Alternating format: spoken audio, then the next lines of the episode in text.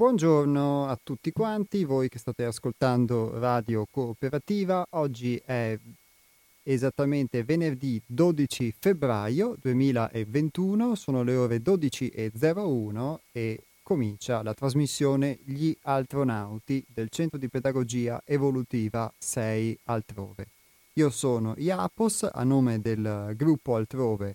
Nel salutarvi vi ricordo innanzitutto i contatti della nostra associazione, di cui questa trasmissione è lo spazio radiofonico, ovvero il nostro sito internet che è www.seialtrove.it, www.seialtrove.it, 6 scritto tutto in lettera e tutto attaccato, l'indirizzo email che è info@seialtrove.it, quindi info come informazioni @seialtrove.it, e anche il nostro numero di telefono che è lo 049 99 03 93 4. Lo ripeto ancora, 049 99 03 93 4. Questo è il numero di telefono del Centro di Pedagogia Evolutiva 6 Altrove. Sul sito trovate i riferimenti a varie cose, quindi alle nostre attività, alle nostre produzioni, agli eventi, alla trasmissione radiofonica, ai libri, agli oli essenziali, ai corsi, alle mostre, quindi tantissime cose. Sono tanti i modi in cui abbiamo espresso ed esprimiamo questo percorso di cui parliamo, da cui traiamo degli spunti per le trasmissioni, che è un percorso individuale e allo stesso tempo di gruppo, che ci permette di sondare determinati aspetti della nostra natura, ognuno attraverso i suoi modi, attraverso la sua sostanza e degli esempi che però sono ben visibili e comuni a tutti noi, e quindi poi le cose che emergono da questo lavoro poi si riversano anche in questa trasmissione, in questo spazio radiofonico, e offrono degli spunti a voi che ascoltate e anche ricevono degli spunti da voi che ascoltate. Molti spunti provengono da testimonianze, da esperienze sia di componenti del gruppo che di Hermes, che è il fondatore, sia di diciamo anche dalle vostre stesse esperienze che raccontate o di cui scrivete tramite l'interazione.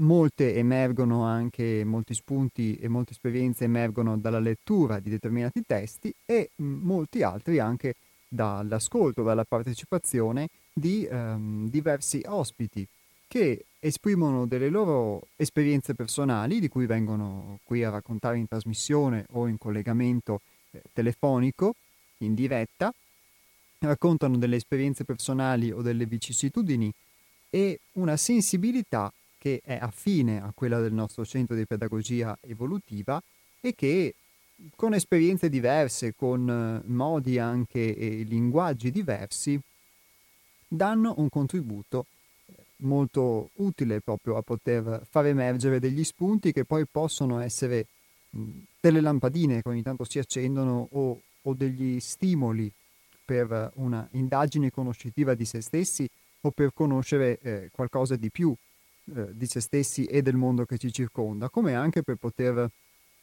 edificare delle relazioni diverse. Ebbene, nella puntata di oggi noi avremo un ospite, quindi, che ci darà il suo contributo in questo. Si chiama Bruno Di Loreto e ci raggiungerà telefonicamente in diretta tra pochi minuti, quindi a partire dalle 12.15.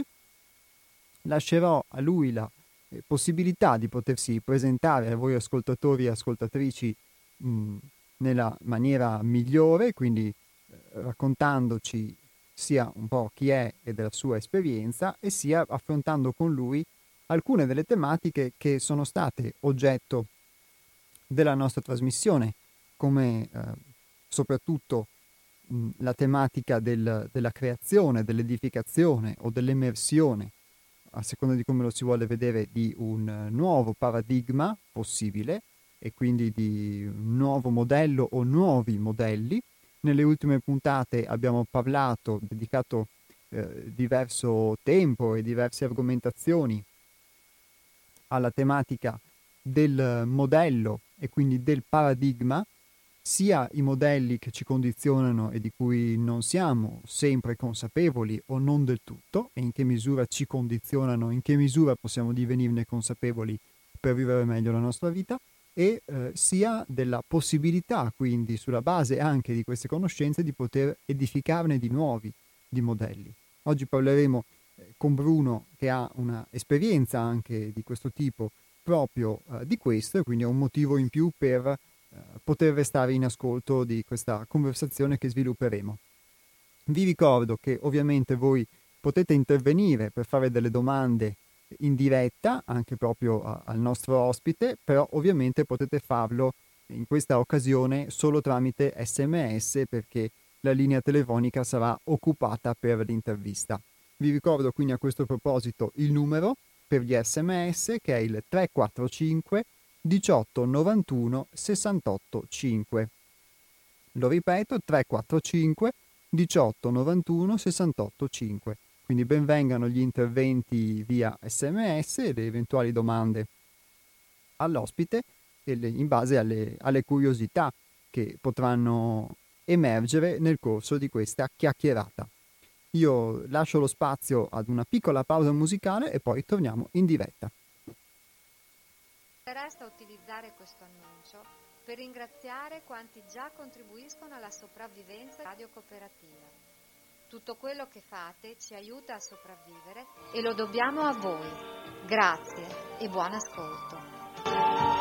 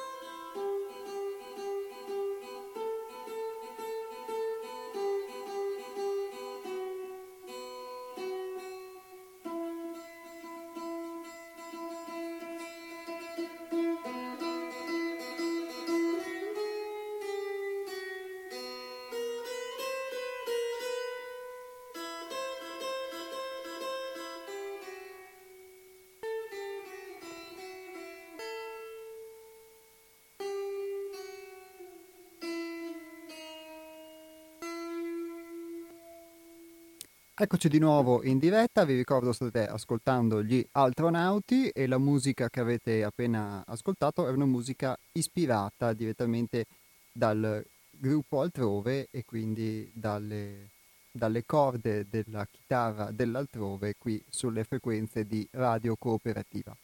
Vi ricordo ancora il numero di telefono a cui poter scrivere via SMS, che è il 345 18 91 68 5 nel corso della puntata, e appunto avremo tra poco come ospite che ci raggiungerà in collegamento telefonico Bruno Di Loreto, sia a parlarci della sua esperienza personale di crescita o di autoconoscenza, e quindi cosa l'ha portato a percorrere un cammino che l'ha fatto anche incontrare con l'esperienza del gruppo Altrove, e a parlare insieme a lui di che cosa sia un modello, un paradigma, o per meglio dire anche una rete, e in che cosa consistono le reti e se si possono o come sviluppare delle reti, dei paradigmi, dei modelli diversi in questo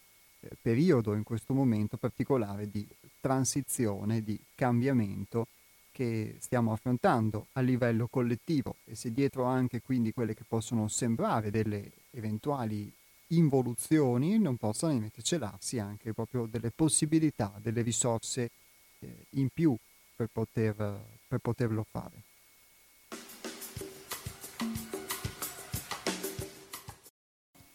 Eccoci allora in diretta. Pronto? Iapos, sono Antonio, buondì. Volevo fare una domanda, una sincera domanda. Sì. Nella trasmissione precedente, e non c'entra niente comunque si era fatto accenno, è stato fatto un accenno, per come ho capito io, con tutti i miei limiti per carità, di calare sempre le narrazioni nel tempo e nello spazio, quindi contestualizzare, e la chiamava questo fenomeno inculturazione. Ecco, uno dei pericoli, uno dei limiti, sono limiti umani, sono infiniti, uno dei limiti umani nostro è questo, di cadere, per essere solidi, una società solida, sì, la liquida società solida, per essere solidi, concreti, noi assumiamo uno scheletro della giornata, ma anche uno individuale, ma anche uno scheletro sociale, cioè qualcosa di fermo, fisso, che sono le istituzioni, sono gli usi, i costumi, le tradizioni, è un qualcosa, è l'identità di cui abbiamo bisogno per affrontare la realtà. Uno dei pericoli però è l'intimismo, indirizzare la nostra azione all'interno personale, a realizzarsi, a riflettere su se stessi. Come facciamo a evitare questo rischio di tradurre l'essere sociale, che richiede un impegno, uno sforzo da parte di uno di noi?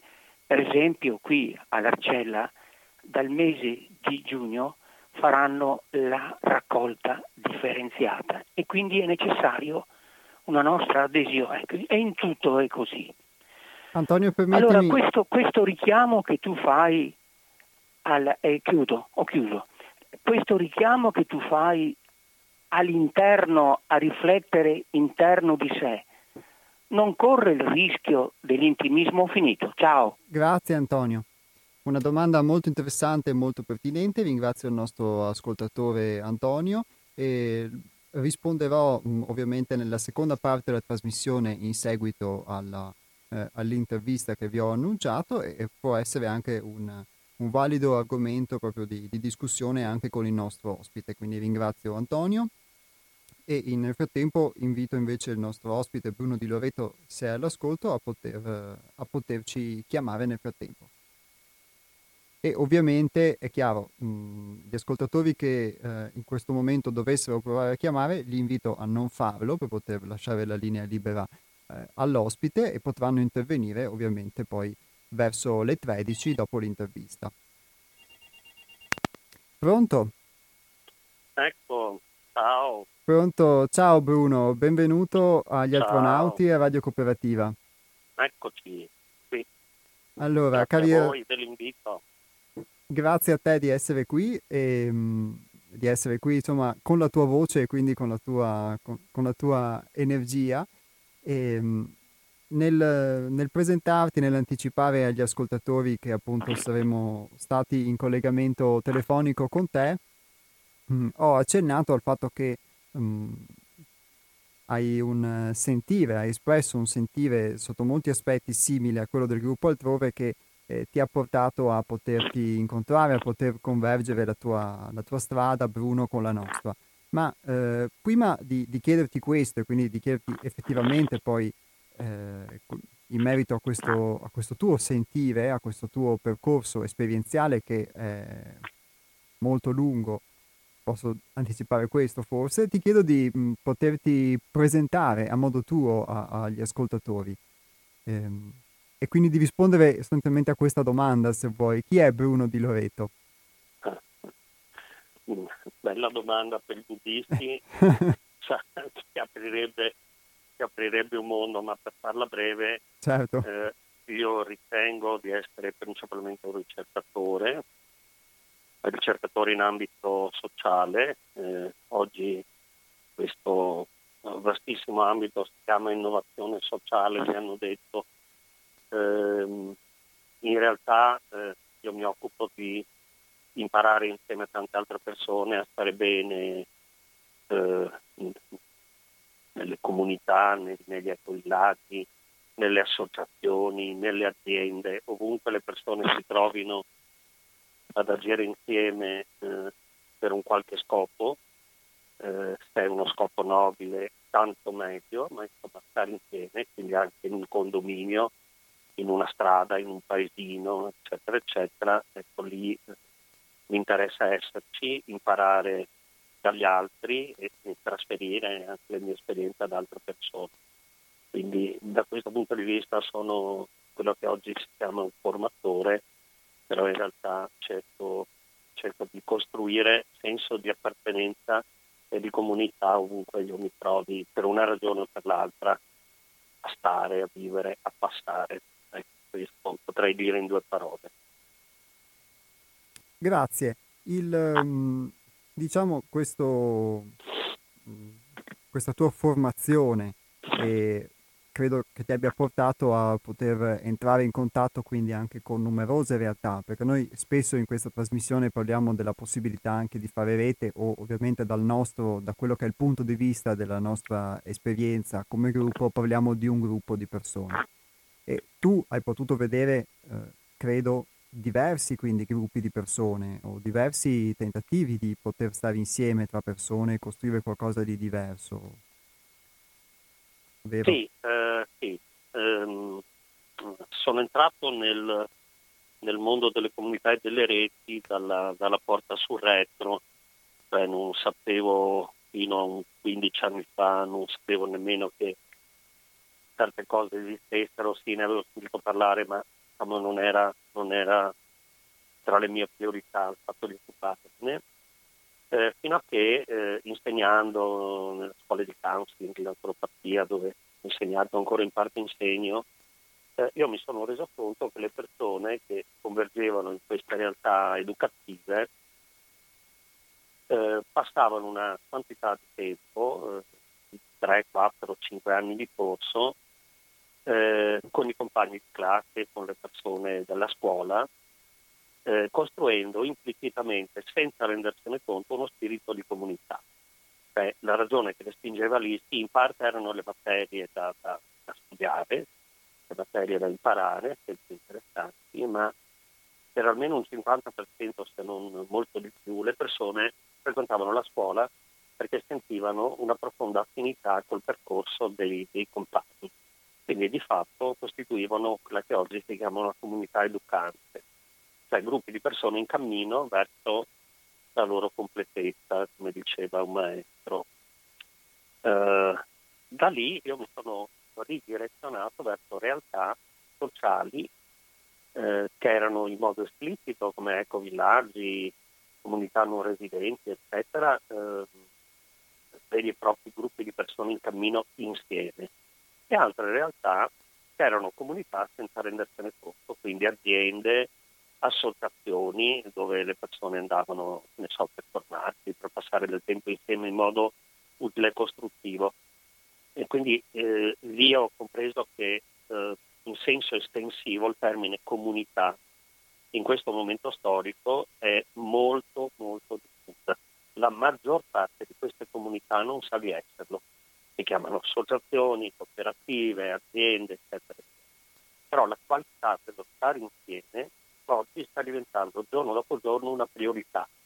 Quando la priorità trasla dall'offrire un prodotto, costruire un prodotto, parlo di un'azienda ad esempio, un'associazione, lo scopo per andare in un'associazione, fare yoga, fare un'attività fisica, un'attività di studio, ecco, quando lo scopo finale trasla sempre di più dall'oggetto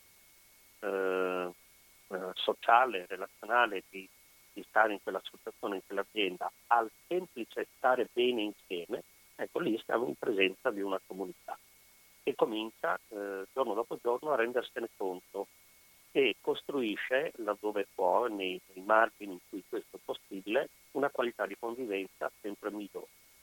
Perché perfino le grandissime aziende, i gruppi multinazionali, si rendono conto che senza una qualità dello stare insieme all'interno del tempo del lavoro, che forse la maggior parte del tempo che spendiamo durante la veglia, senza questa qualità di vita, la qualità del prodotto, le ragioni di stare insieme non sono sufficientemente forti a garantire il benessere delle persone. Non basta più il benessere fisico, occorre una qualità relazionale di alto ed alto livello. Quindi quando delle persone si trovano in una condizione, come può capitare invece nella vita ordinaria, a molti, di trovarsi in una condizione però dove non c'è questa qualità della vita, dello stare bene, ma c'è solo una convivenza. Tu hai citato prima gli ambienti di lavoro e spesso può capitare che ci sia una forma di convivenza o costretta o indotta, ma che comunque non implica o non sembra implicare questo stare bene. In quei casi quindi non si parla di comunità, secondo la tua esperienza? In quei casi non si parla di comunità, però sorge spontanea la ricerca sempre di più di una qualità relazionale, a ricercarsi al di fuori di quelle realtà. Se non è possibile cambiare lo stato di cose all'interno per esempio del luogo di lavoro, le persone ho visto negli anni, continuo a vedere sempre più, si mettono alla ricerca di altre relazioni lavorative. Se non le trovano, se le inventano, un po' alla volta le costruiscono e nascono nuovi mestieri o rinascono mestieri antichi, dove la qualità della relazione tra chi lavora e ed offre il suo lavoro alla clientela viene al primo posto, o quantomeno non viene al secondo posto, men che meno all'ultimo posto. Quindi la qualità della vita sta diventando l'oggetto del lavoro, non l'utile netto a fine giornata, a fine esercizio, come recitano i testi di economia. Scopo dell'impresa è fare utile.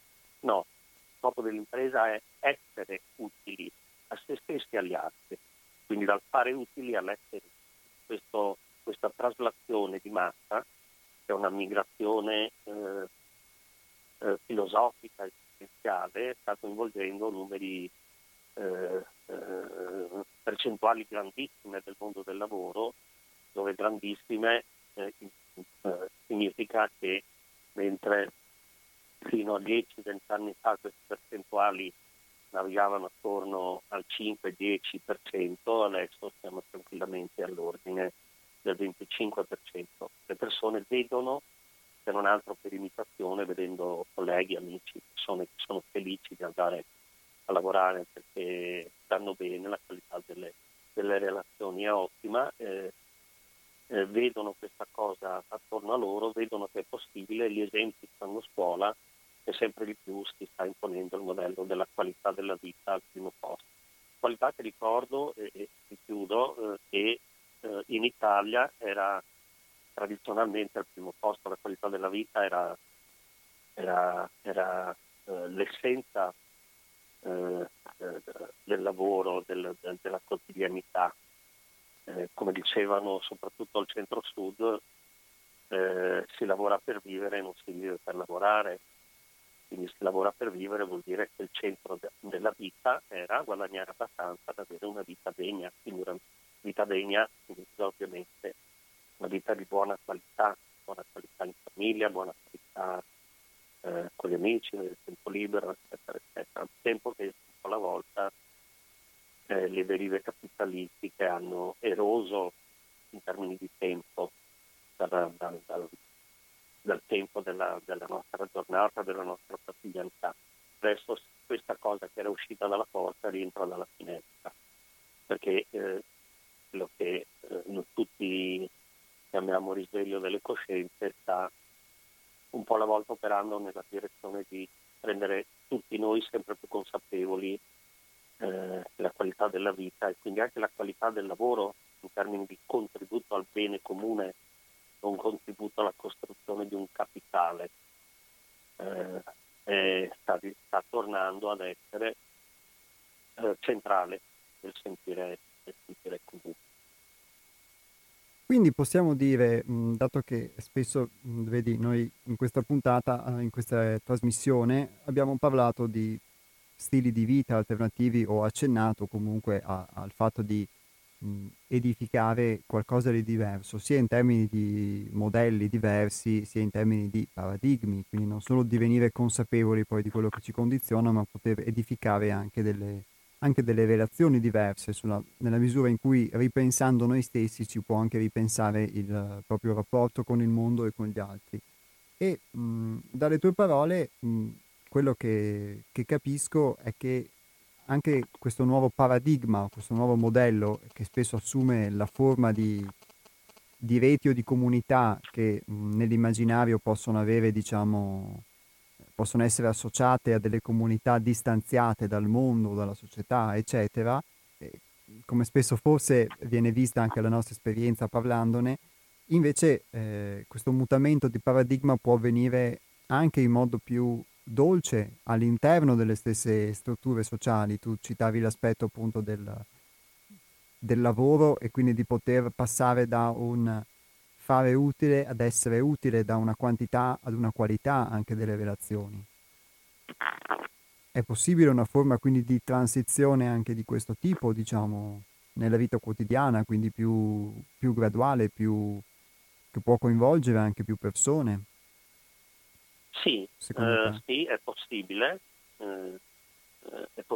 e sta accadendo. La buona notizia è che sta accadendo. E se noi ci limitiamo a pensare che sia possibile aspettando che accada, non succederà mai. Ognuno di noi nella sua quotidianità può cambiare il suo microcosmo relazionale, lavorativo, eccetera, eccetera, può cambiare la realtà attorno a sé, partire dalla propria interiorità, utilizzare semplici formule quale la gentilezza, l'attenzione, il rispetto, la dignità di se stessi, la dignità altrui. Quando tutti veniamo chiamati consumatori, è un termine di uso comune, ma non è simpatico se noi andiamo a guardare il suo significato, no? Sono persone che consumano, ma ciò che è consumato poi come viene rigenerato? Grande domanda. Un bene privato vuol dire un bene senza, privato è sinonimo di senza, non di essenza, ma di senza, cioè sono privato di, vuol dire che mi manca qualcosa. Quindi tutta una terminologia che usiamo inconsapevolmente andrebbe riscritta, perché a partire dalle nostre vite ordinarie quotidiane noi possiamo ridisegnare il mondo, non dare per scontato nulla di quello che ci è stato insegnato. Ad esempio, no? Spremere la clientela per fare utili, cosa che è una delle leggi dell'economia di mercato. il cliente va spremuto, bisogna inventarsi tutti i modi per vendere qualcosa. No, quindi allora quando ti vengono proposti lavori di questo tipo dovremmo dire no, adesso non voglio allargare troppo la risposta, nel senso che se una persona ha bisogno spasmodico di lavorare per vivere si prende qualunque cosa, però i lavori altamente usuranti in cui non solo si è usurati ma bisogna usurare gli altri andrebbero rifiutati. Persone si mettono insieme per fare le imprese più disparate, per esempio sentivo a Milano il caso di questi custodi, guardiani, non mi ricordo come si chiama, di quartiere. Sono persone che prendono un locale dismesso, chiuso per la crisi, un locale vuol dire lo studio, un negozio, eccetera, eccetera, e fanno i custodi, invece che i custodi del condominio, i portinai, fanno i portinai di un isolato, di un certo quartiere. E sono persone che garantiscono quindi quello che avviene ad esempio in Social Street di annaffiarti i fiori quando vai via, dar da mangiare al gatto, fare piccoli lavoretti, darti una mano a trovare le cose che ti servono, eccetera, eccetera. E così si guadagnano da vivere, fornendo un servizio che prima non c'era. Il cittadino che ha un problema non sa chi chiedere. Costoro sono in grado di risolverti un sacco di problemi, di accompagnare i tuoi figli a scuola o di darti il numero di telefono, l'indicazione di chi lo può fare al tuo posto, eccetera, eccetera. Lavori socialmente utili vengono inventati da persone che magari, invece che assoggettarsi a portare i prodotti delle multinazionali correndo come matti su un motorino, si inventano un lavoro di vera utilità sociale dove guadagnano e sono al servizio della qualità della vita di un isolato, di un quartiere, eccetera, eccetera. Esempio di Social Street nata a Bologna è qualcosa di analogo ed è qualcosa che è venuto in mente a una persona che era cresciuta in un certo tipo di ambiente dove, quando appunto le persone si conoscevano, tu davi le chiavi di casa a qualcun altro che dava da mangiare ai tuoi animali, annaffiava i fiori, teneva d'occhio la casa, eccetera, eccetera, quando tu non c'eri. Ecco, lavori di questo tipo sono in rapida espansione. Vengono recuperati lavori antichi, soprattutto nelle campagne, poi se lo riterrà il caso citerò altri esempi, e questi aprono spazi di rimodulazione dei rapporti sociali. Persone che quindi fanno lavori non stressanti insegnano a persone stressate che esiste un modo di vivere non stressante, che mette al primo posto la qualità delle relazioni e la fiducia reciproca, che è il vero collante di una società, non solo di una comunità, ma di una società. Oggi Bauman, a suo tempo, Zygmunt Bauman ha varato il termine società liquida, appunto per dire che la coesione sociale stava evaporando, anzi era evaporata. Ebbene, adesso la coesione sociale sta tornando lentamente a farsi vedere e a reinsegnare a chi non l'aveva conosciuta nel suo passato, per le persone della mia età, a insegnare che c'è un altro modo di vivere. E questo significa espandere il senso di comunità anche all'esterno di un'eventuale comunità residente, per insegnare alla società ad essere comunità. Quindi in questo senso questo approccio dolce di cui tu mi chiedevi è già in atto ed è fatto di 1000 piccoli gesti quotidiani nei quali noi non ci limitiamo a correre come matti per i nostri orari di lavoro e quant'altro, ma osserviamo la realtà intorno a noi, i tentativi di tante persone di ricostruire il tessuto sociale sulla base di altri valori relazionali, altri valori morali, spirituali. Io direi questo. Sì, dall'esperienza che racconti, che è molto... diciamo riesce ad entrare nel dettaglio e allo stesso modo anche proprio di fare una buona sintesi, diciamo, di diverse caratteristiche sia del, dei modi di vivere, e sia anche poter portare degli esempi concreti di cambiamenti possibili, modalità in cui questo cambiamento sta avvenendo. E mi emerge però una domanda. Tu parli di ricostruire il tessuto sociale, hai citato anche il fatto della fiducia e quindi della necessità di poter creare questa forma di coesione sociale, quindi poter espandere quindi anche alla società questo senso di comunità. E mi chiedo, dato che hai citato il fatto che un tempo la qualità della vita era al primo posto, questo nuovo modo o vecchio modo, secondo i punti di vista, di approcciarsi, di edificare queste relazioni fondate sulla qualità, possono avere qualcosa a che fare con la vita dei nostri, per qualcuno genitori, per qualcuno nonni, comunque delle generazioni passate e delle comunità che un tempo c'erano, oppure è qualcosa che comunque si sta costruendo in modo del tutto diverso? Ma sì, ringrazio per questa domanda, perché pone in essere quello che è stato un salto generazionale drammatico.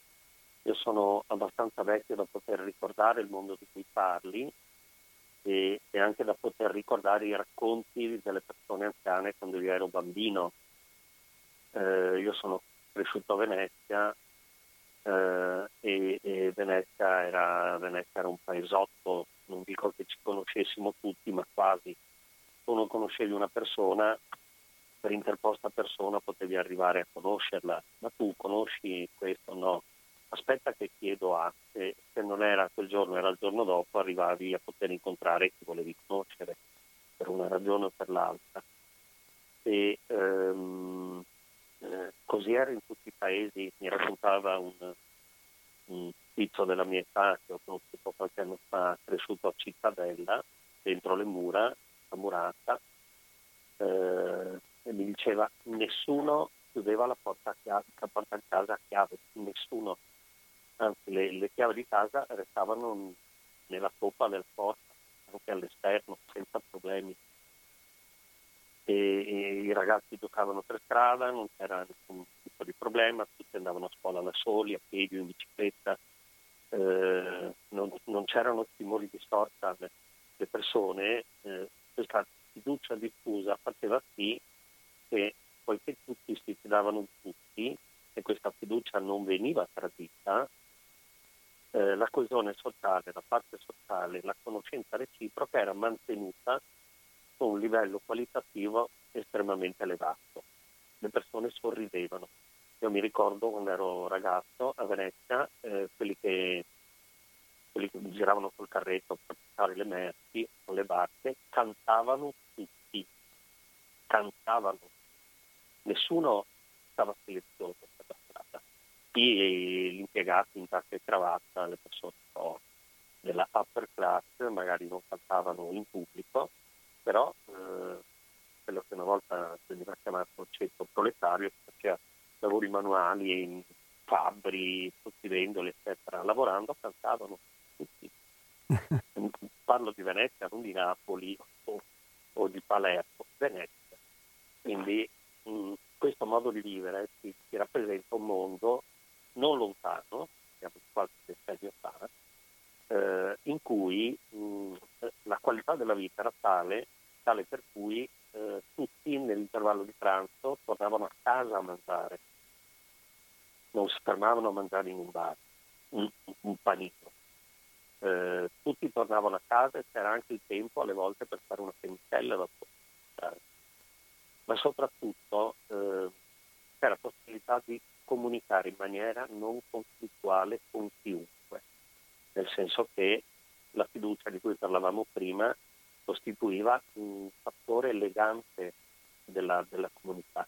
Quando la fiducia viene meno, si crea lo spazio perché nasca un conflitto, perché non conosci l'altro, non ti fidi.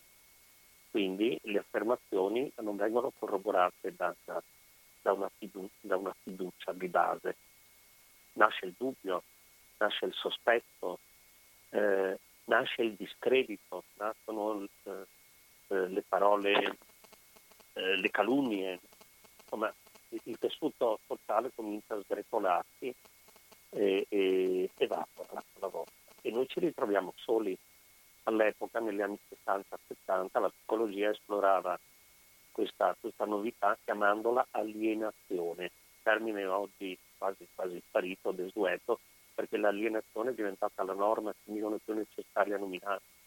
Viviamo in una società alienata dove i rapporti sociali stanno evaporando, sono evaporati. Se penso alla mia infanzia, posso dire che i rapporti sociali sono evaporati.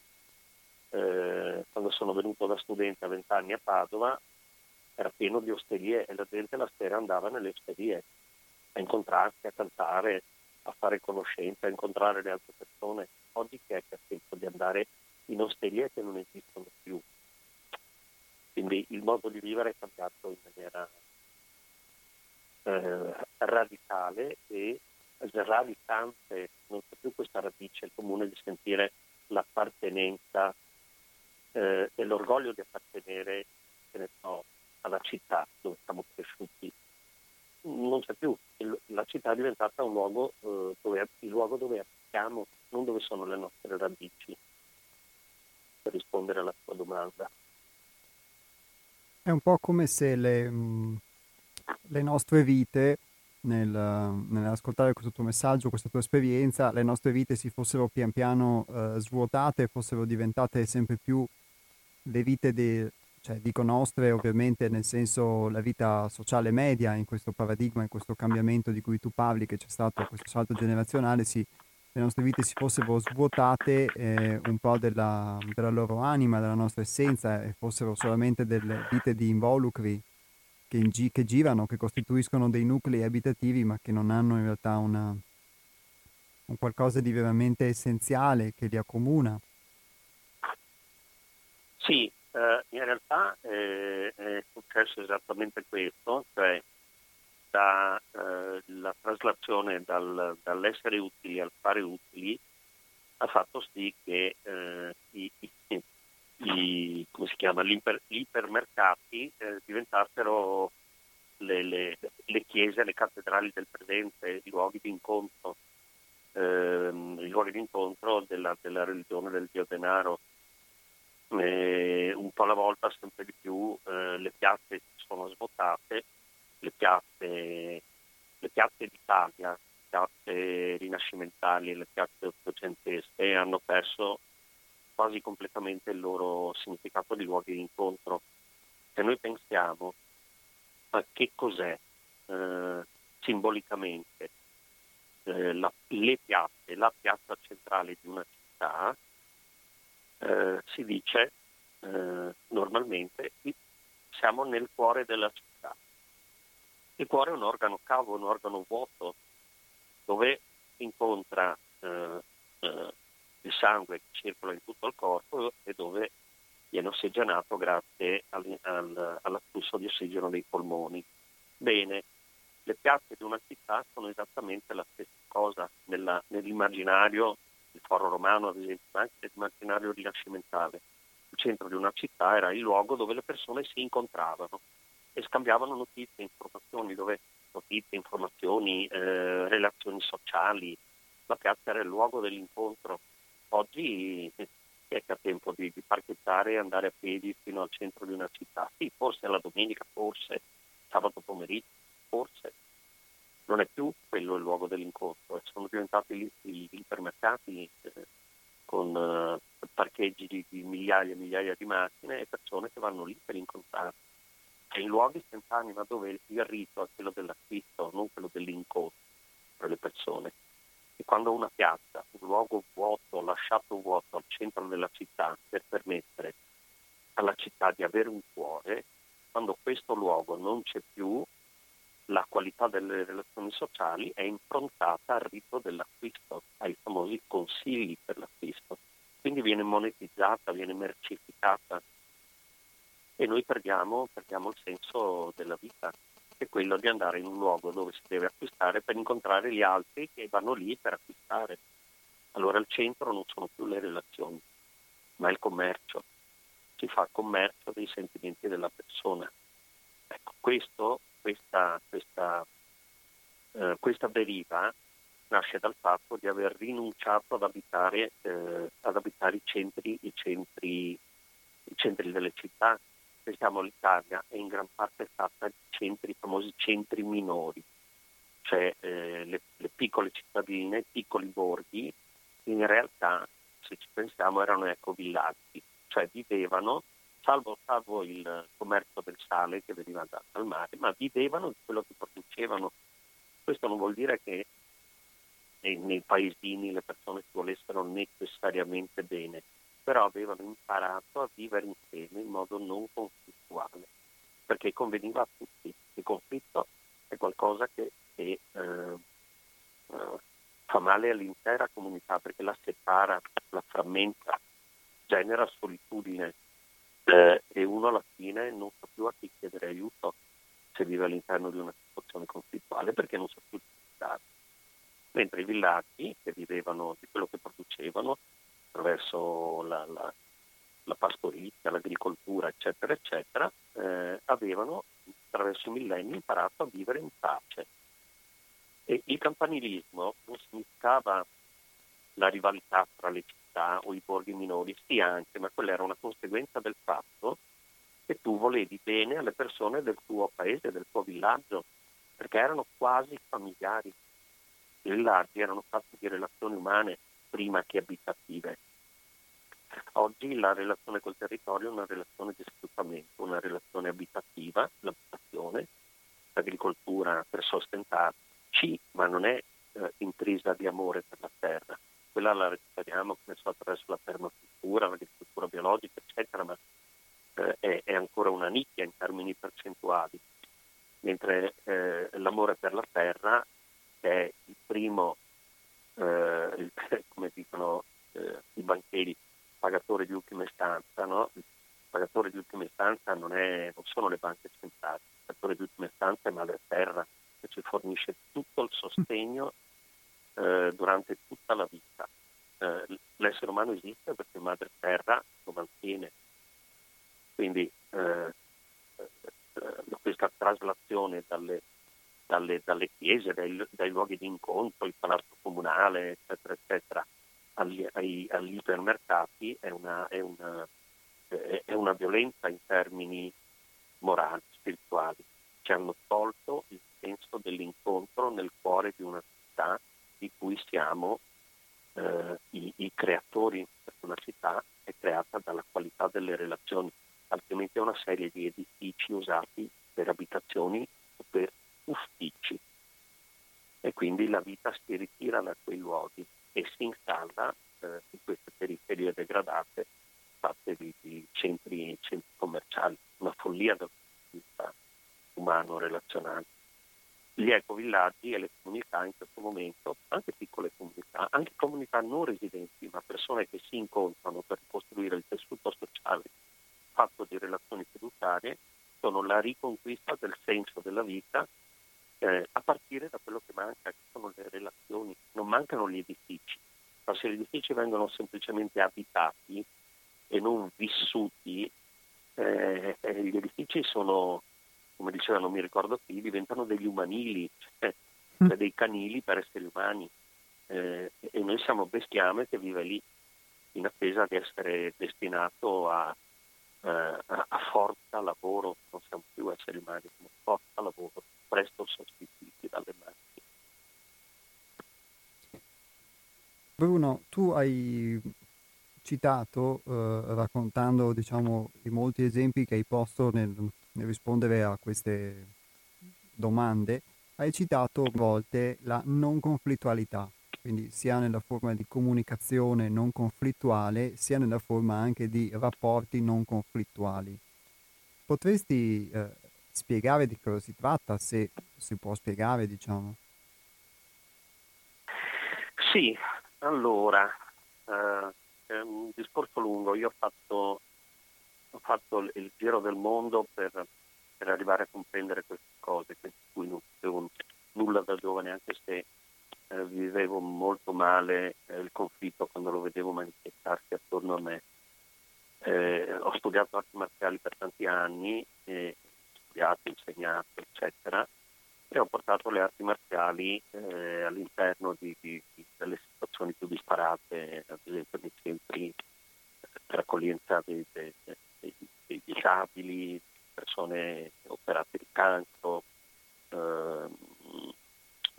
il carcere, gli anziani Alzheimer. In tutte queste realtà ho lavorato con le arti marziali della pace, l'aikido, il tai chi, perciò non arti marziali sportive e conflittuali, ma arti di movimento. Io ho imparato a distinguere il concetto di forza e di violenza, il concetto di violenza e il concetto di forza, forza di vivere, il concetto di vitalità dal concetto di abuso della propria forza, no? Una persona vitale è una persona che sa come esprimere, manifestare la propria vitalità in modo gioioso, in modo potente e non in modo esplosivo, in modo da togliere spazio agli altri.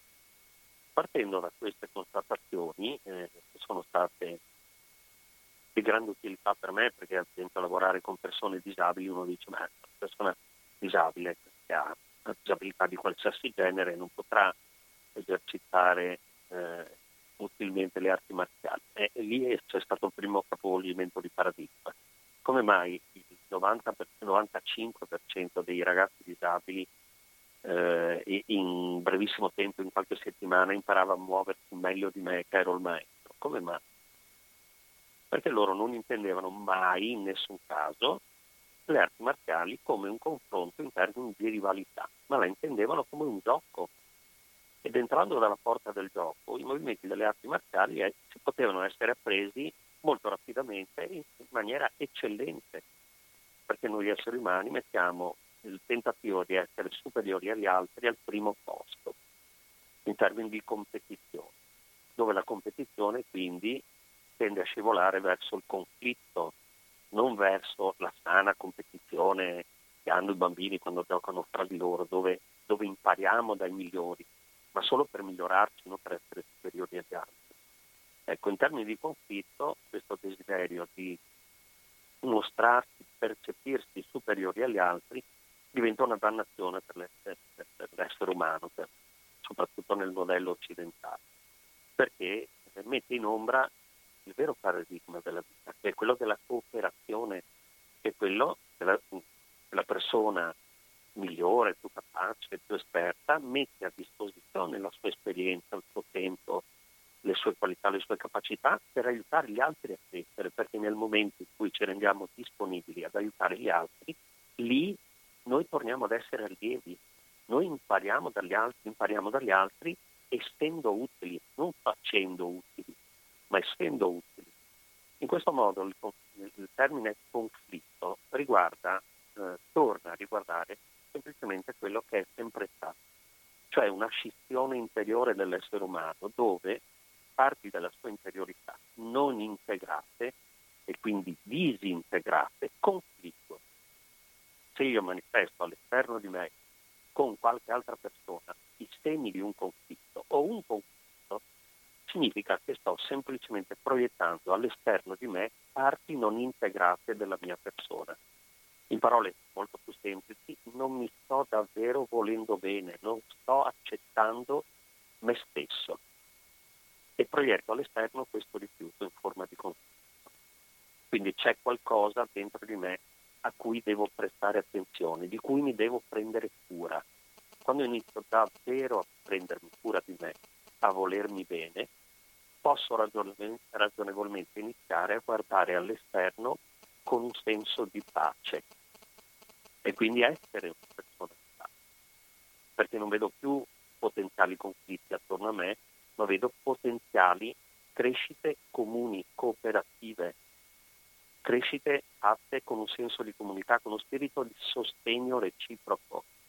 E questa cosa diventa palese nel momento in cui entriamo in un conflitto dopo esserci, conflitto sociale, interpersonale, conflitto di qualunque natura, dopo esserci fatti profondi esami di coscienza nel renderci utili agli altri, perché poi è sempre l'amore in qualunque forma a essere il maestro iniziale e finale della nostra vita. Quindi se ci rendiamo, impariamo a renderci davvero utili agli altri, non per sentirci più bravi, ma per curare le ferite che ognuno di noi porta dentro di sé, poiché il corpo sociale di una società in cui manca la fiducia è un corpo sociale ferito. Ecco, io questo potrei dire sul tema del conflitto. Guardarsi dentro è importantissimo. Se non ci guardiamo dentro in modo adeguato, continueremo a vedere e a proiettare fuori di noi conflitti. Il conflitto comincia a risolversi nel momento in cui attorno a noi vediamo pace e diventiamo, come diceva il Cristo, costruttori di pace, semplicemente perché stiamo trovando giorno dopo giorno la pace dentro di noi. Questo vorrei dire. Ecco. Ti ringrazio molto, Bruno, perché hai saputo condensare anche proprio in questa risposta a quest'ultima domanda la tua esperienza, e quindi c'è sicuramente una differenza molto enorme, e lo dico anche per me, proprio nel poter anche comprendere una cosa o poterla capire e invece aver vissuto per molto tempo anche delle trasformazioni su di sé, averle viste all'esterno eccetera, e quindi riuscire poi anche a trarne una sintesi di anni e anni di esperienza da poter riportare in modo così chiaro. Quindi ti ringrazio molto perché nel donarci questa esperienza ci fai un grande dono sia come trasmissione come anche agli ascoltatori. E ti cito un'ultima domanda che proviene da un ascoltatore o ascoltatrice che ci ha scritto via SMS, che prima fa una constatazione e che scrive che Milton Friedman non sarebbe per nulla d'accordo con te, e poi ti chiede, anche se in parte forse hai già risposto, ti chiede che cosa ne pensi del modello proprietaristico come proprietà privata interiore che ci caratterizza. Allora, non so se ho capito bene il senso della domanda. Allora, la proprietà privata è un concetto relativamente moderno e occidentale ed è storicamente nasce dall'abuso di persone più potenti che impongono la privatizzazione dei beni comuni. Madre terra è un bene comune, non è proprietà privata, e così il suo uso, l'aria che respiriamo, l'acqua dei torrenti eccetera. Il concetto di proprietà privata si è elaborato all'interno di cerchi di potere come ad esempio l'impero romano storicamente e quant'altro. Il bene comune è prima di tutto un concetto morale e spirituale, da cui derivano i beni comuni, che sono i beni materiali. Il bene comune è uno scambio di virtù, uno scambio di benessere, uno scambio di declinazioni dell'amore, il servizio ad esempio, lo spirito di servizio è il grande maestro del bene comune. Questa cosa che faccio è a vantaggio di tutti, quindi anche non solo mio, ma ovviamente di tutta la comunità, non solo di un gruppo di persone. Questa cosa che faccio riguarda il bene comune, è a vantaggio di tutti gli esseri, potrei dire in termini ecologici, di tutti gli esseri viventi. Se sì, questa azione che io compio ha un senso, se no un po' alla volta, sempre di più, perde senso, quindi diventa un'azione privata, diventa deprivata del suo senso, perciò del suo valore sociale, relazionale. Chiaro, anche la proprietà privata, che è una deformazione moderna, che nasce da uno spirito che noi potremmo definire pauperistico, no? Il timore di restare senza qualcosa induce le persone a privatizzare un bene, perché così ne ho la piena disponibilità e non resterò mai senza. Ma questo è un concetto pauperistico, il timore di restare senza. Gli accumuli di capitale in banca sono accumuli di persone che necessariamente non facendo circolare il denaro lo tengono accumulato, quindi non a disposizione del benessere generale, perché le persone hanno paura di restare, di diventare poveri o di restare senza.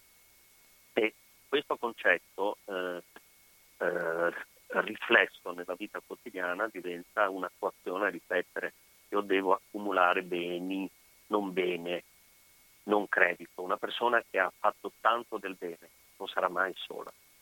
Una persona che accumula tanti beni dovrà pagare per i servizi e dovrà pagare molto, quindi dovrà affittare i servizi che riceve. Mentre una persona che un po' alla volta ha accumulato un capitale di bene avrà una quantità di persone che lo aiuteranno nel momento del bisogno. Io questa cosa l'ho vista innumerevoli volte.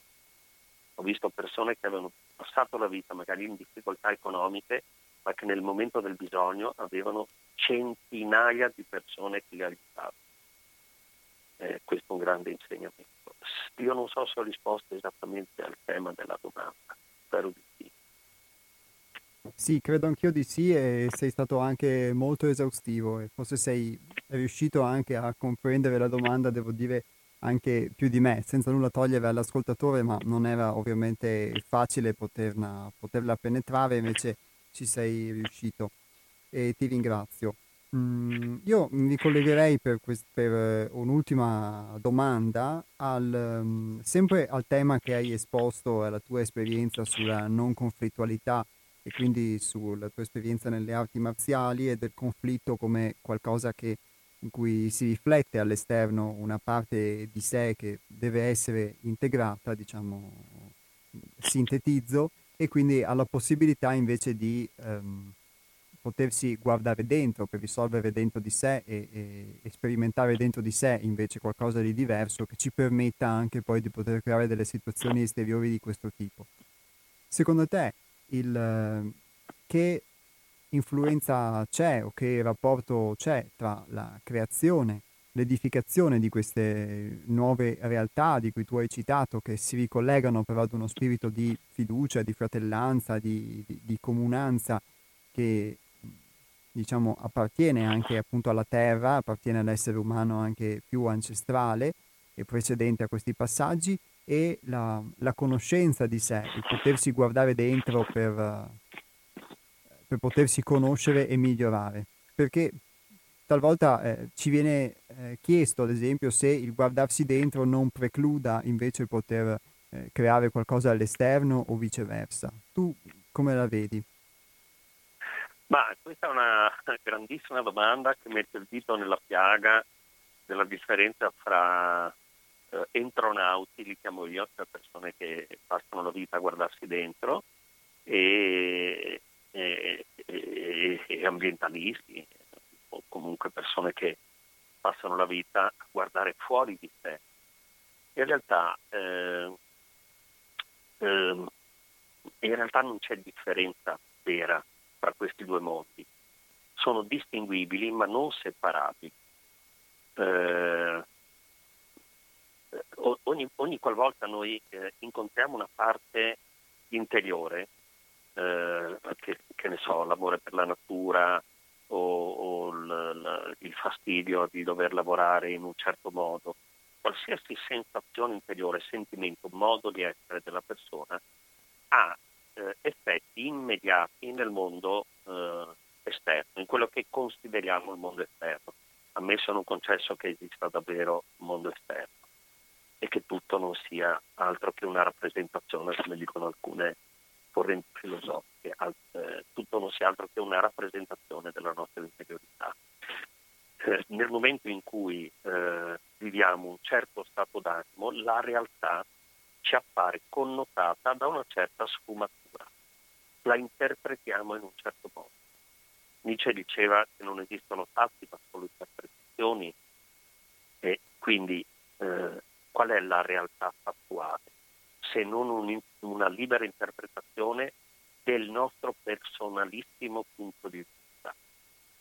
Allora, cambiare punto di vista significa cambiare la realtà attorno a noi, o come dicevano, mi ricordo chi, tutto è puro per puri.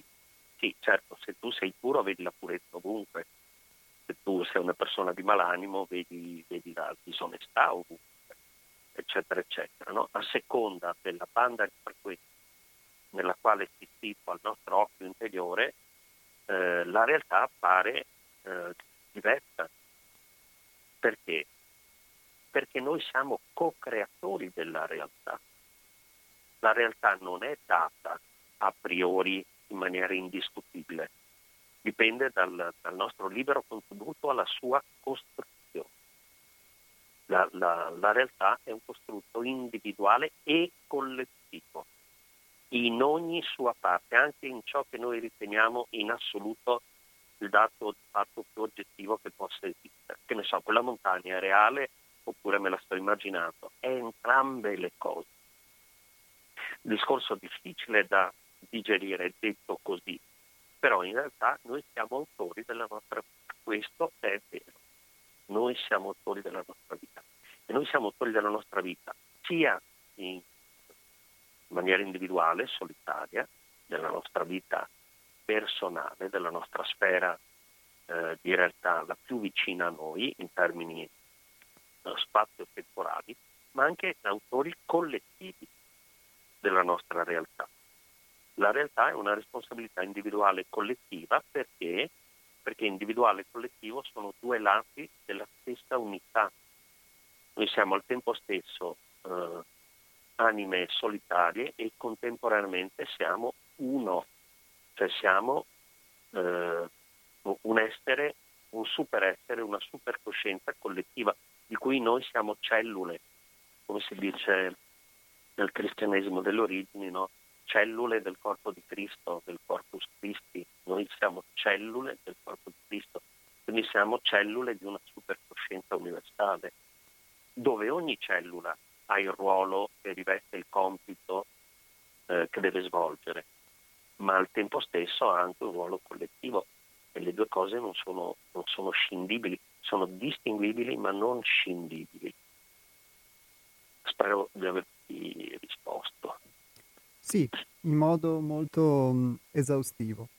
E ti ringrazio molto, Bruno, di aver partecipato alla nostra trasmissione, di questo tempo che ci hai dedicato, perché hai dato a me sicuramente moltissimi spunti e poi, come dicevo prima, ascoltare qualcuno che ha fatto esperienza di qualcosa e che quindi può affermare, produrre delle affermazioni in base alla sua esperienza, al suo sentire, ma avendo toccato con mano anche diverse realtà, ha sicuramente un sapore molto diverso e che per me è molto vero. Poi questo indipendentemente dal fatto che anche per chi ci ascolta poi possa condividere o meno quello che è determinate tue interpretazioni oppure no.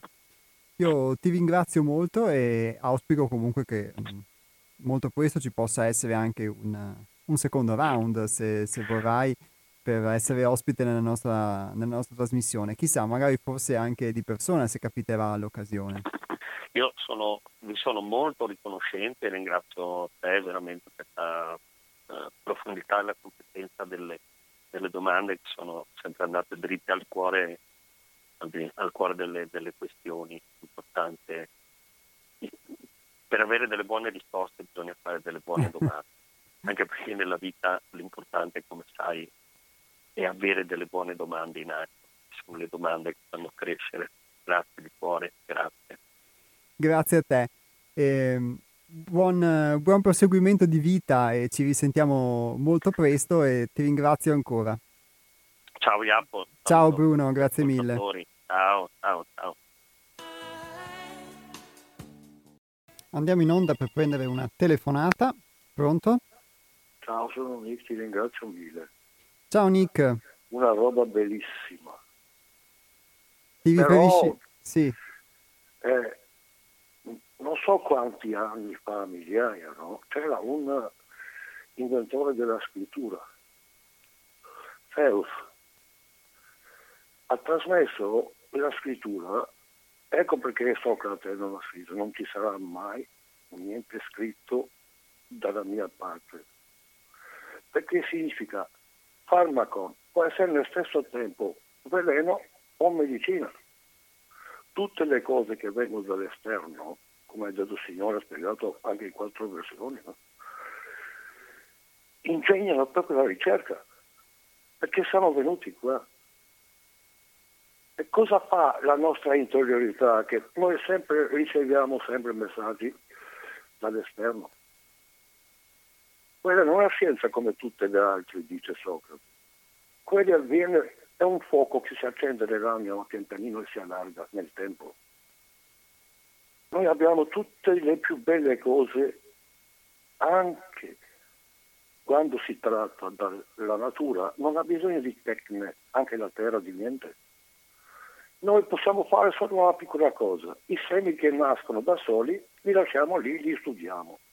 Mentre arte dell'agricoltore, sì, o il contadino, lui cura e sa veramente che quel seme di è inospitabile in quel terreno lì, li sa, e dividono nel tempo tutte le cose. Lui ha parlato di città. Città c'è, ma mancano i cittadini. Ha detto belle cose, è vero? Sì, sì. E ha detto, è un punto di incontro, dov'è adesso? Che scambiamo proprio esperienze e tante cose. Iapos una volta si sono uniti tutti i filosofi, ma non hanno rispettato le regole. Volevano individualmente essere qualcuno, no? Non erano parte di tutte le cose che siamo noi. Dovevano finire quella storia di alimentarsi nel territorio e rifugiarsi e dopo parlare per altre cose. E cosa si devo dire? No? Abbiamo migliaia e migliaia di piante. Ascoltiamo ogni giorno tutte le cose, ma quando si tratta di curare un'anima, io posso avere conoscenza di 1200 piante, anche le essenze e tutto, ma nel momento che ho davanti proprio, devo stabilire una delle piante che gli fa bene a lui. Perché siamo rimasti così indietro, no? Le guerre, tutte quelle cose. Persino mi dicono, oh, ma da dove vieni, che religione hai? Sei ebreo, sei questo. Io sono un essere umano come tutti gli altri. Il verbo nominare. Non esiste la parola, il verbo nominare. È fatto dall'uomo, dalla coscienza che ha. Ma cosa vuol dire ebreo? Cosa vuol dire tedesco? No? Cosa vuol dire turco? Roba? Dipende dalla facoltà psicologica che ha. La cultura cambierà sempre. Se la cultura non va, automaticamente deve essere scartata, sostituita. È natura che comanda. Grazie Nick. Non so cosa devo dirti, leggi il mio messaggio di Hegel e Aristotele, te l'ho portato. Non sono mai esistiti tutti i tempi, anche oggi che stiamo parlando. Grazie Nick, alla prossima. Mi fa piacere, perché sto piangendo adesso. Non sto scherzando. Immagino, è bellissima questa tua commozione. Sono troppo ipersensibile, sai? Ciao Nick, grazie. Allora, sì, il messaggio a cui si riferiva il nostro ascoltatore Nick, che è un amante di Aristotele, sia detto ovviamente in senso buono, sia per lui sia per Aristotele, che scriveva che Hegel attribuisce grande importanza ad Aristotele e lo giudica uno dei più ricchi e profondi geni scientifici che siano mai esistiti, un uomo a cui nessuna età può porre a fianco l'uguale. Nick da Nevesa della Battaglia, quindi grazie Nick. Poi ovviamente questo può essere anch'esso uno spunto forse per andare a rivedere in modo diverso per chi lo desidera la filosofia di Aristotele. Nick lo cita spesso e sicuramente nel passato sono stati dati diversi spunti e qua e là possiamo trovare anche delle luci che possono aiutarci anche oggi, questo è un auspicio. Invece l'unica cosa che posso aggiungere all'intervista, al dialogo, alla chiacchierata che abbiamo fatto con Bruno Di Loreto è che forse nelle varie domande è stata una risposta anche alla domanda di Antonio che precedeva la nostra conversazione. Pronto? Pronto? Sì, salve, sono Piero Padova. Salve Piero. Senti, io mi ritengo letteralmente un pseudo-analfabeta. Però ritengo anche di aver avuto una fortuna alle superiori. Ho avuto un professore che si chiamava Frezza, napoletano. L'hai mai sentito nominare? No. Pronto? No.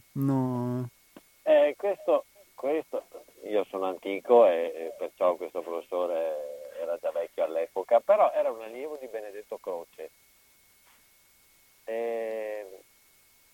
Poi sono andato a vedere negli anni, perché mi faceva sempre un sacco di ragionamenti sull'estetica di questo Croce. Dopo ho capito perché il Croce, la sua procedura era stata di interpretare Vico, corsi e ricorsi storici, il suo compaesano napoletano del 600, aveva interpretato De Sanctis e il grande Hegel. E mi diceva sempre, sai, il grande Hegel, che era un attuale, perché era un giornalista che viveva il suo tempo, non era chiuso nella stanzetta come Kant. Però Immanuel Kant gli ha dato le basi quasi a tutti i moderni. Se non c'erano tre critiche, cioè, la critica pura, pratica, e dopo la sintesi del giudizio, forse Hegel non trovava molte pezze di sostegno per poi evolvere. Non so se sei d'accordo anche tu, no? Beh, sì, sicuramente è opinabile, però non vorrei entrare troppo in un argomento filosofico, diciamo. No, ma però sai, delle volte a fanfaronate, cioè in senso buono, sai, tirando in campo Tizio e Caio, cioè, poi Tizio e Caio magari nel loro tempo, decontestualizzando, cioè oggi come oggi lei è un po' dura. Però guarda, questo professor Frezza, ti ho dato un po' così il contorno, ho fatto un po' un piccolo voletto pindarico per dirti questo, chi era, chi non era.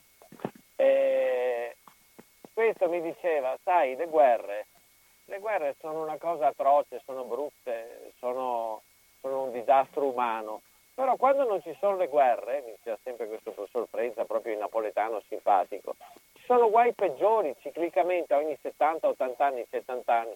Quando non ci sono le guerre, ci sono i terremoti, le pestilenze, i maremoti, arrivano cataclismi.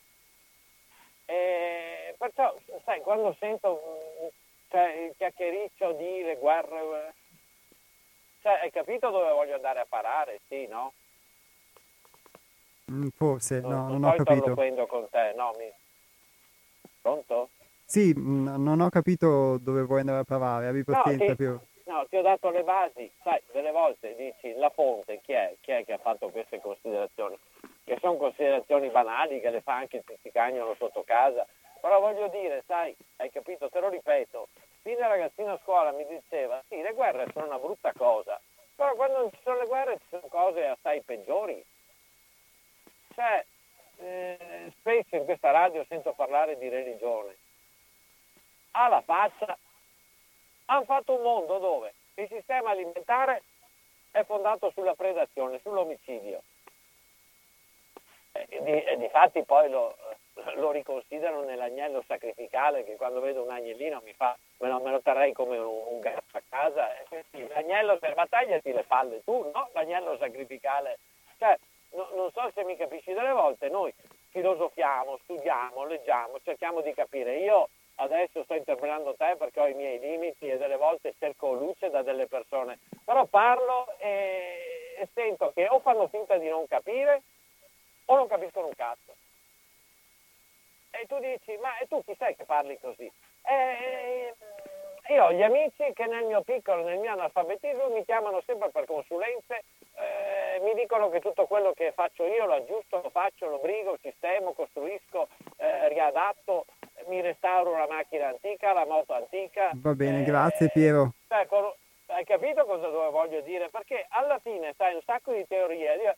Sì, dunque, perché uno dice, ma e dunque domani mattina cosa facciamo? Va bene, ti saluto, grazie. Ciao. Ciao, grazie quindi anche a Piero. Ormai ovviamente non è più...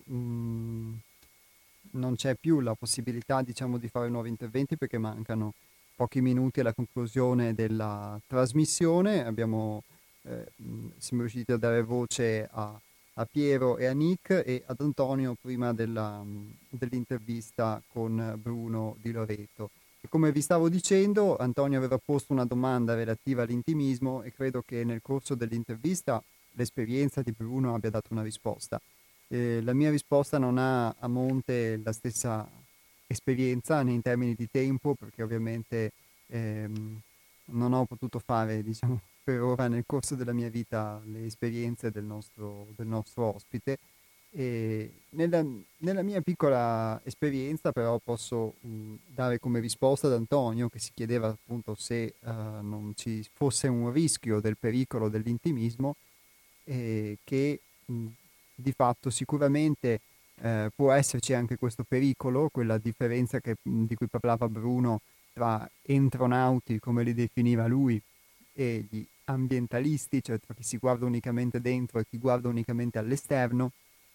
Può esserci sicuramente questo rischio, però ho potuto appurare su di me, e quindi solo di questo, diciamo, posso dare una testimonianza che possa essere concreta e che non possa essere quindi diciamo filosofica o speculativa, e che se non guardi prima te stesso anche nel piccolo del tuo agire quotidiano, nel poterti conoscere, con molta difficoltà poi puoi costruire anche qualcosa al di fuori di te.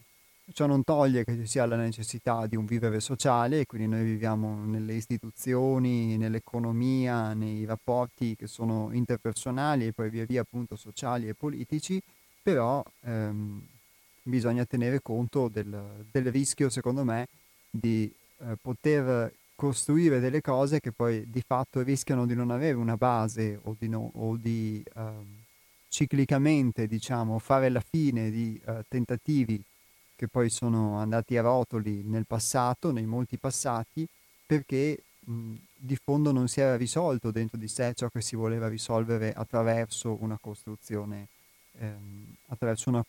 sociale o una costruzione relazionale. Quindi questo posso dirlo, e che quindi poter avere degli strumenti diversi e mettere in pratica anche una conoscenza che ti permetta di migliorare alcuni aspetti della tua vita e quindi i tuoi pensieri che poi metti in essere, può aiutarti anche a rapportarti con gli altri in modo diverso. Può essere anche nel modo che diceva Bruno, non conflittuale, perché già questo sarebbe sicuramente un passaggio molto importante. Altrimenti si rischia forse di trovarsi a voler creare delle utopie, ma poi di fatto creare delle dinamiche di conflittualità che sono simili a quelle dalle quali vorremmo uscire proprio creando l'utopia. Quindi passo dopo passo, sicuramente rimanendo con i piedi per terra, secondo me si possono conciliare queste due cose. Lo ripeto ancora per la 100ª volta. Questa è un'opinione che deriva dalla mia esperienza e quindi, diciamo, questo io posso offrire. Magari la mia verità potrebbe mutare tra qualche anno, tra qualche mese, chi lo sa, o nel corso dell'esperienza. Io vi ringrazio di essere stati in ascolto, vi ricordo tutti quelli che sono i nostri riferimenti, quelli che vi ho citato all'inizio, ovvero il numero di telefono della nostra associazione, il Centro di Pedagogia Evolutiva 6 Altrove, che è lo 049 9903 934, ripeto 049 9903 934, e l'indirizzo email, utile anche a chi volesse porre delle domande o fare anche delle proposte per la nostra trasmissione, che è info@6altrove.it. Lo ripeto, info@6altrove.it, e il sito internet ovviamente, che è www.6altrove.it. Qui potete trovare, oltre che tantissime cose, quindi relative a cosa facciamo, relative ai nostri libri e a tantissime attività, foto, eccetera, che danno una parziale idea di cosa sia il Centro di Pedagogia Evolutiva 6 Altrove, anche i podcast delle nostre puntate degli Altronauti, quindi le registrazioni che si possono scaricare o ascoltare in differita e che potete altrimenti ascoltare anche sul sito di Radio Cooperativa, che è www.radiocooperativa.org. Vi ricordo che sempre sul sito di Radio Cooperativa, che è radiocooperativa.org, trovate anche i riferimenti per poter contribuire economicamente anche con un piccolo aiuto all'esistenza di Radio Cooperativa, che come sapete vive delle donazioni e del lavoro di volontari e senza alcuna pubblicità. Vi saluto e gli Altronauti vi danno appuntamento a venerdì prossimo, ovvero il 19 febbraio, sempre dalle 12 alle 13:30.